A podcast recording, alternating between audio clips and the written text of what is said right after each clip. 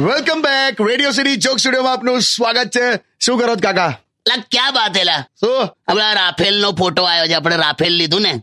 Yes એનો photo આવ્યો છે રક્ષા મંત્રી ત્યાં દશેરાના દિવસે આમ પૂજા પૂજા કરી અને આમ આંટો મારી આયા હા રાફેલમાં એવું બતાડ્યું મેં જોયું. અરે બહુ જોરદાર છે યાર. આટલું મસ્ત ચાલતું હતું એમાં મને એકદમ વોટ્સએપ આવ્યો શું? કે કે રાફેલમાં કે લીંબુ મરચા લગાડો એમ. આ એ તો બહુ ચાલ્યું હતું બધું. ખરું લા આપણે તો નહીં પણ હોન ઓકે પ્લીઝ.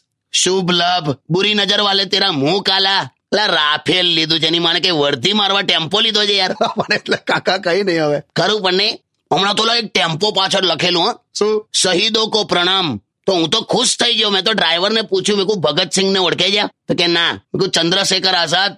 તો કે, ના. હું ખુદીરામ. તો કે, ના. મેં કહું સુભાષ ચંદ્ર બોઝ. તો કે, ના. તો મેં કહું આ તે ટ્રક પાછળ લખ્યું છે ને આવું? શહીદો કો પ્રણામ. તે મને કે, એ તો કે જેટલા મારા ટ્રક નીચે આવી ગયા ને, એના સંદર્ભમાં લખ્યું છે. અને હું કહેવાનું પછી બોલ, પણ આ યાર, આ રાફેલ નો વીડિયો જો ને, એવી દેશભક્તિ વાળી ફિલિંગ આવી ગયેલી ને એ દિવસે.